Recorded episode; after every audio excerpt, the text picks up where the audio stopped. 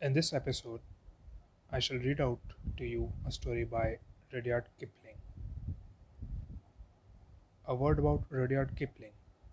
Rudyard Kipling of East is East and West is West, and never the twain shall meet. Fame was born in Bombay in 1865.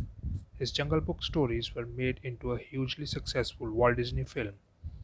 Kipling was awarded the Nobel Prize in 1909, the first Englishman to win. He spent a few years in America and although he didn't like the country, he married an American. A prolific writer, even of barracks, barrack room ballads and popular books, popular poems like If, he became recluse after the death of his son. He died in 1930. The story today is How the Camel Got Its Hump. In the beginning of years, when the world was so new and all, and all the animals were just beginning to work for man, there was a camel, and he lived in the middle of a howling desert because he did not want to work. And besides, he was a howler himself, so he ate sticks and thorns and tamarisks and milkweeds and pickles, most excruciating idle, and when nobody when anybody spoke to him, he said humph, just humph, and no more. Presently the horse came to him on Monday morning, with a saddle on his back and a bit in his mouth, and said, Camel, oh camel, come out and trot like the rest of us. Humph, said the camel, and the horse went away and told the man. Presently the dog came to him, with a stick in his mouth, and said, Camel, oh camel, come and fetch and carry like the rest of us. Humph, said the camel, and the dog went away and told the man. Presently the ox came to him, with the yoke on him on his neck, and said, Camel, O camel, come and plough like the rest of us. Humph, said the camel, and the ox went away and told the man. At the end of the day the man called the horse and the dog and the ox together, and said, Three o three, I am very sorry for you. With the new world so new and all, but the humph thing in the desert can't work, or he would have been here by now. So I am going to leave him alone, and you must work double time to make up for it.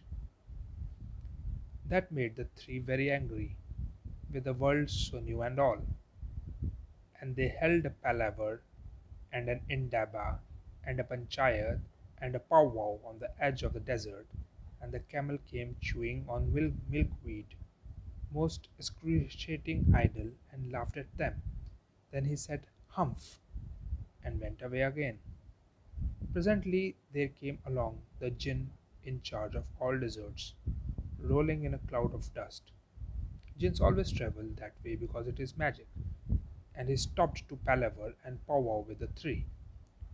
Jinn of all deserts, said the horse, is it right for any of us to be idle, with the world so new and all? "Certainly not," said Jinn. "Well," said the horse, "there's a thing in the middle of your howling desert, and he's a howler himself, with a long neck and long legs, and he hasn't done a stroke of work since Monday morning. He won't trot." "Whew!" said the Jinn, whistling. "That's my camel for all the gold in Arabia. What does he say about it?" "He says, 'Humph!'" said the dog, "and he won't fetch and carry. Does he say anything else? Only humph, and he won't plough, said the ox. Very good, said the Jinn. I'll humph him, if you will kindly wait a minute.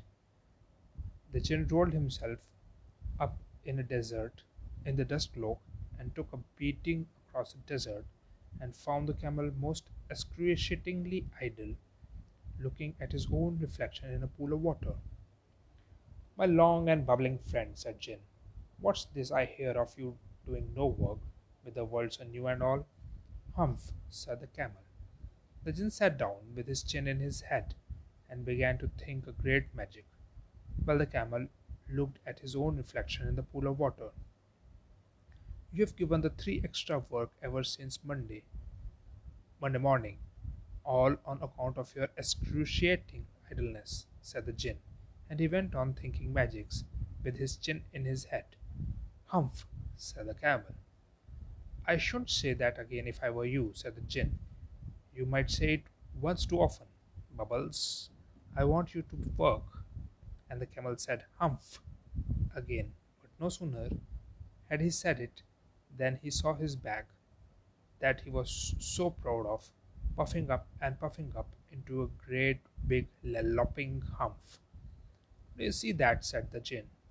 That's your every that's your very own humph that you have brought upon your very own self by not working. Today is Thursday, and you have done no work since Monday when the work began.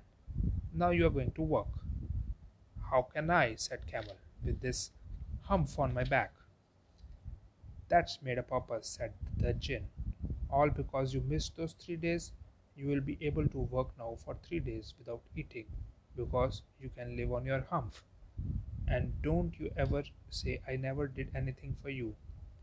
Come out of the desert and go to the tree and behave. Humph yourself. And the camel humped himself, humph and all, and went away to join the tree. And from that day to the camel to this, the camel always wear a humph.